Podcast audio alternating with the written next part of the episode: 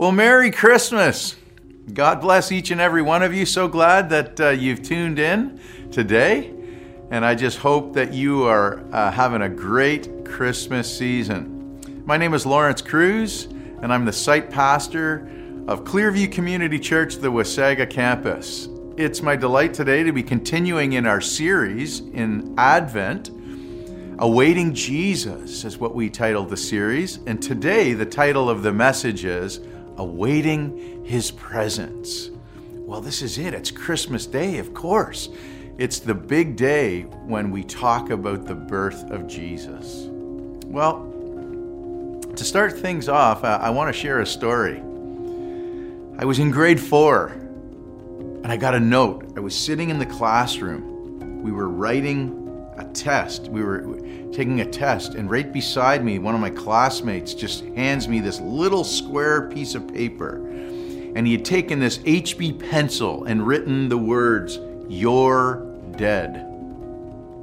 Of course, that got my attention. This guy was like double my size. And I got to just pause and let you know, like, even in hindsight, it wasn't even spelled correctly. Y O U R dead.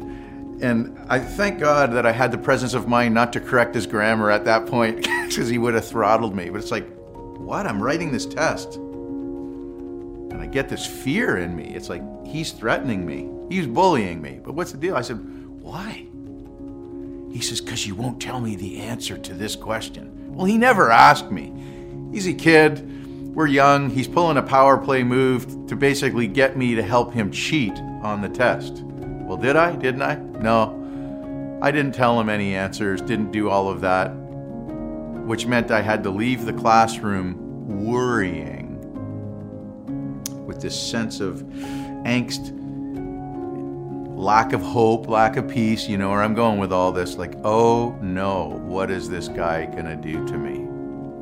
Friends, with that, I want to continue in our message today. And so here's what I want us to learn from the message.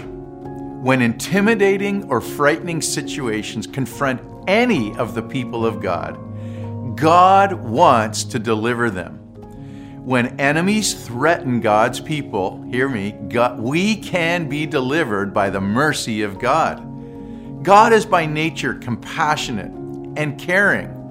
But this deliverance is not realized, ready, unless we trust Him. We're going to read from the book of Isaiah, chapter 7 today. But before we do, oh, we've got to set the stage. Back in the day, there was a great dispute in Israel, the nation chosen by God, about who was to become king. Two tribes, Judah and Benjamin, they didn't agree with the proposed king of Israel, whose name happened to be Rehoboam. So there's this divide.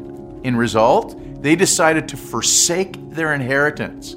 And they, these two, became the southern kingdom of Judah. Hang on to that because that plays into our story today. The northern 10 tribes remained one people group and kept the name Israel. And the once unified tribes of Jacob were now two nations, two houses, two brothers, if you will, that had become enemies. And the prophets wept over her fate of the nation, right? They were a people of God after all, but their pride and hunger for power, it took over. We see throughout the rest of the Old Testament how these two nations fought with one another. What? Yeah, the divided kingdom. They each became strong, independent, created two distinct lineages in history. Each had their own kings, even their own prophets. And sadly, also, both of these nations, I'm referring to Israel in the north, Judah in the south, fell into captivity.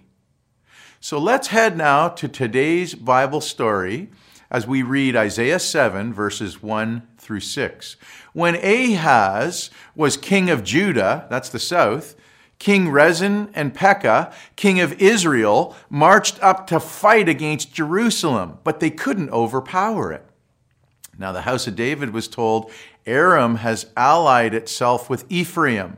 So the hearts of Ahaz and his people were shaken as the trees of the forest were shaken by the wind. Are you getting it? Then the Lord said to Isaiah, Go out, you and your son, Shear Jashub, and meet Ahaz at the end of the aqueduct of the upper pool on the road to the launderer's field. Wow, okay, specific place.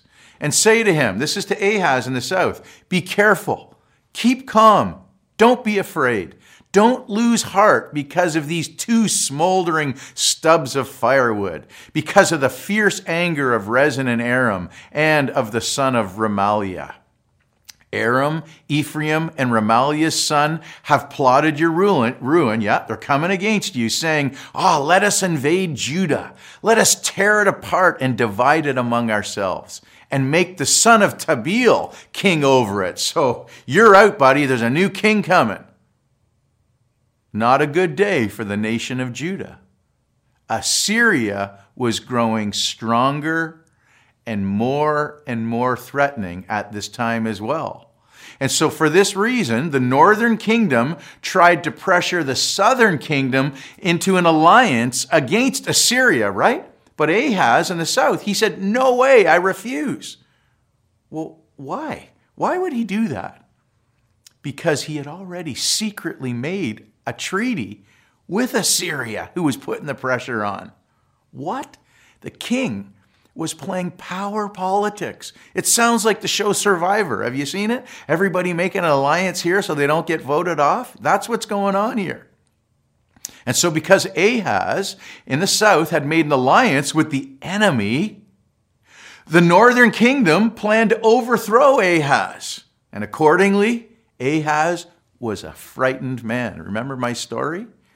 You're dead, is what they were saying to him. Friend, please don't miss what I'm about to say next. The heart of Ahaz had been wavering, and the hearts of the people had been shaking for fear. That's what the Bible says. But Isaiah came with a message. What is it? Hope and assurance. Take heed, Isaiah said, and be quiet. Fear not. And don't be faint hearted. He's speaking to Judah in the south.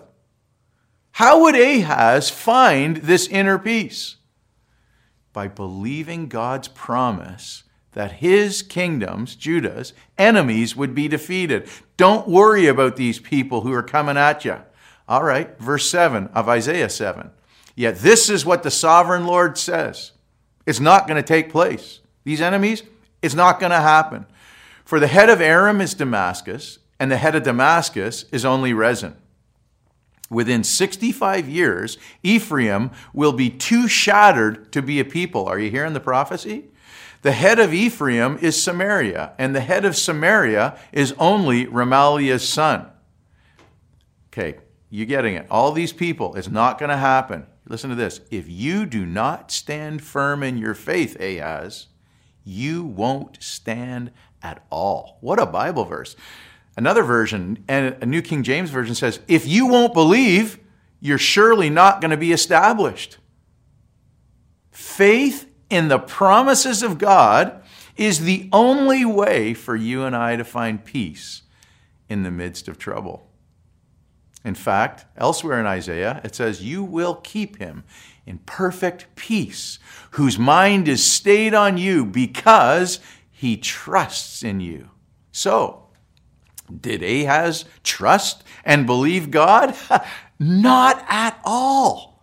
If Ahaz had believed God's promise, he would have broken his alliance with Assyria and then called the whole nation to pray and praise the Lord and call on his name. But instead, he continued in what? Unbelief. Even in a last attempt to stir belief within Ahaz, the Lord himself made an unusual offer to him. Ahaz could ask the Lord for a supernatural sign. Go ahead, no matter what the sign, God will grant his request. Look at verse 10. Again, the Lord spoke to Ahaz Ask the Lord your God for a sign, whether in the deepest depths or the highest heights. But Ahaz rejected the offer. What? And then he used this excuse that he wouldn't put the Lord to a test. Bogus. Sounds so noble, so godly, but that's not what's going on here. In this statement, Ahaz, the king, was actually exposing his wicked, hypocritical heart. Although God's word forbids putting the Lord to a test, this offer was being made by God himself. And when God makes a promise to a person, that individual is not putting God to the test by claiming that promise. Someone get that, because that's a, that's a winner right there. Ahaz's refusal was not due to his concern for obeying God's word.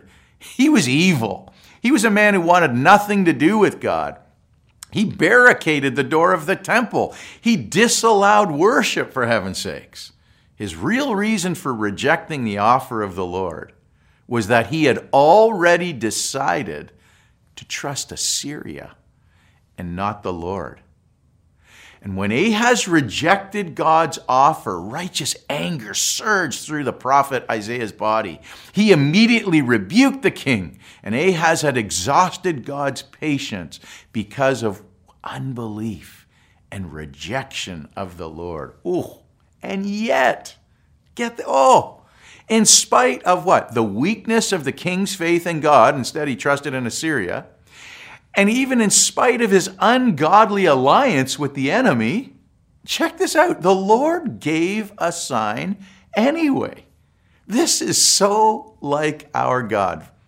Verse 13 Then Isaiah said, Hear now, you house of David. Now he's talking to the whole people of God. Is it not enough to try the patience of humans? Are you going to try the patience of my God also? Ah, here it is. Therefore, the Lord himself will give you a sign. The virgin will conceive and give birth to a son, and you will call him Emmanuel. He'll be eating curds and honey, and when he knows enough to reject the wrong and choose the right, for before the boy knows enough to reject wrong and choose the right, the land of these two kings you dread will be laid waste. Wait, what? The Lord will bring on you and your people and on the house of your father a time unlike any since Ephraim broke away from Judah. He will bring the king of Assyria. This sign had an immediate significance to Ahaz. A woman who was then a virgin would get married, conceive, and bear a son whose name would be Emmanuel. This son would be a reminder that God was with his people. Are you catching that? And would care for them even when trust is weak and even when the enemy is threatening. It's likely that this virgin was Isaiah's second wife, his first wife having died. It's like, okay, so someone's going to get pregnant, have a kid, and call him Emmanuel. Instead of trusting the Lord, Ahaz continued to trust Assyria for help. And Isaiah warned him that Assyria would become the enemy. Isaiah prophesied that the Assyrians would invade Judah and ravage the land, and agriculture would cease. The people would have only one, uh, only dairy products to eat. The rich farmland would become wasteland. The people would be forced to hunt wild beasts in order to get food. What? It would be a time of great humiliation great suffering. And all of this could have been avoided had the leaders trusted in the Lord. So, what happened? Did the prophecy come true? Did the words of Isaiah actually come to pass? They sure did. The two threatening kings, they both died just two years later. What? Assyria, they came in and defeated Syria in 732. And Assyria invaded Israel in 722. And even 65 years later, the nation no longer existed at all. What? Prophecy fulfilled. So what, preacher? What's the point of all this? In the midst of trouble, faith in God's promises is the only way to find peace, my friend. And next, the ultimate fulfillment of this prophecy is in the virgin birth of our Lord Jesus Christ. What? It's a dual fulfillment. It's amazing. The virgin birth of Jesus Christ is a key doctrine. Well, that's the understatement of the year.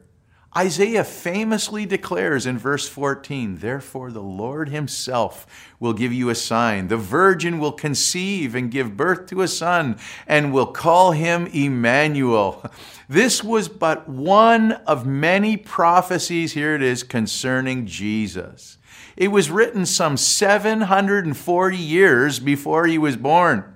There were many prophecies that were written about the Messiah throughout the Old Testament. And these prophecies specifically pointed out where he would be born, the conditions surrounding his birth, his human family of origin, and many other specific details as well. They also speak of the major events of the life and even the death of Jesus in great detail. Here it speaks of the fact that the mother will be a virgin.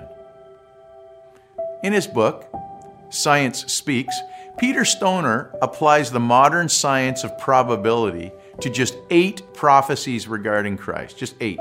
He says the chance that any man might have fulfilled all eight prophecies is 1 in 10 to the 17th. that would be 1 in 100 quadrillion.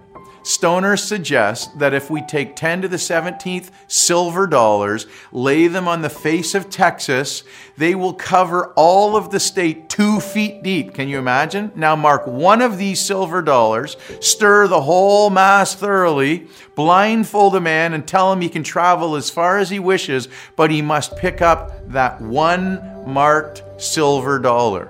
What chance would he have of getting the right one? Stoner concludes, just the same chance that the prophets would have had in writing these eight prophecies and having them all come true in any one man, provided they, providing they wrote them in their own wisdom, right? There were far more than eight prophecies fulfilled. The odds are incalculable. Try to remember that when someone suggests Jesus' fulfillment of prophecy was just a coincidence. My friend, it wasn't. What am I saying? We can trust him. Trust who? Emmanuel. God himself is with us. When enemies attack us, if we will call out to the Lord for mercy, he will deliver us. He'll pour out compassion on us if an enemy dislikes, ridicules, mocks, hates, opposes, degrades, or does evil things against us, yeah, God has mercy. He says He'll deliver us. Friend, if, if accidents, diseases, financial difficulties, unemployment, divorce, the death of a loved one, a host of other hardships, what is it you're facing? Misfortunes attack us. Can you hear me? God will have mercy and deliver us. God longs to deliver us. Put your trust in Emmanuel, God with us, and you too will be saved. Oh, praise God. Let me pray for you today. May the Lord bless you. May the Lord keep you. May the Lord be gracious to you. May the Lord make his face to shine upon you May the Lord enable you to trust in Him like you've never trusted Him before. And for you to find everything that your heart is longing for. I pray these things with you and bless you by faith in the name of the Father, the name of the Son, and the name of the Holy Spirit. Amen. God bless you. Thanks for watching, and a very Merry Christmas to you all.